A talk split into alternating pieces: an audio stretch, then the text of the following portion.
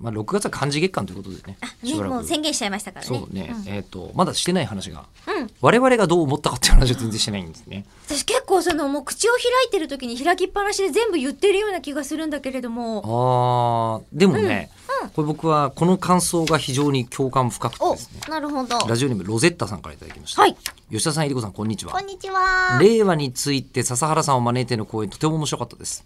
うん特に漢字の書き方で年代地域が特定できる点に驚きましたうんうん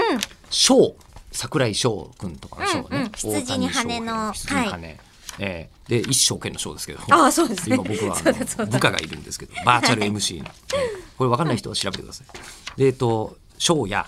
いちごが名前に入っているだけで年齢が絞り込めたりうん時代によって漢字が変化することで地震が発生した時代を特定できたりと、えー驚きの連続でした変化し続けている漢字が令和になりこの先どのような変化があるか楽しみです、えー、妖怪イベかぶり怖いというふうに言われてます ねああのりとあらゆることを拾ってくれてこれだけ聞くとなんだだかわかんないでしょあ浅風さんも同じようなことを言ってくださっております、えー日本語が変化しているという特徴から漢字で時代や地方が分かってしまうというのが面白かったです一つの嘘発見機として漢字の働きって面白いことがあるんですねというふうにいただいていてほぼほぼねそう同じところに響いてますねこれね、あのー僕は何何で気づいたかというと、うんこの漢字の名前に使える漢字の文字数って増えてんですよ、ああで追加されてってますそうねそうそうそうそう、でその追加されてってて、確かに今「章」っていう人多いじゃないですかうん、うん「章」って、うんえっ、とね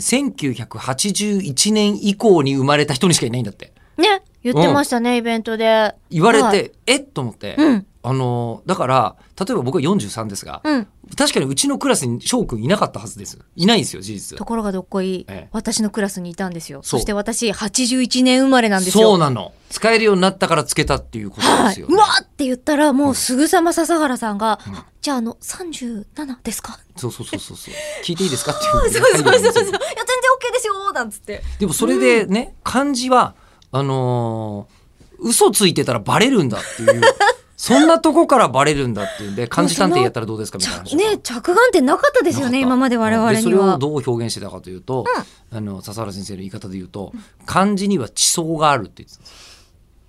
言ってましたねそれは確かに面白い、うんうんなあと思って重ねてきて、うん、あー紐解けば、うんあとはその漢字あ自体がねそうそうそう時代が変わったりとかっていうこともあのありますかブログだったらタイムスタンプついてるじゃないですか。はいはいでもあの当時ねこれ地震があったよみたいな古文書あるけど、うんそこにタイムスタンプ書いてなかった場合、んただこの文字が使われてるということはこの時代のはずって言特定っできてる地震研究とか天文研究に役に立ってるんですって古文書ってのが面白かったです。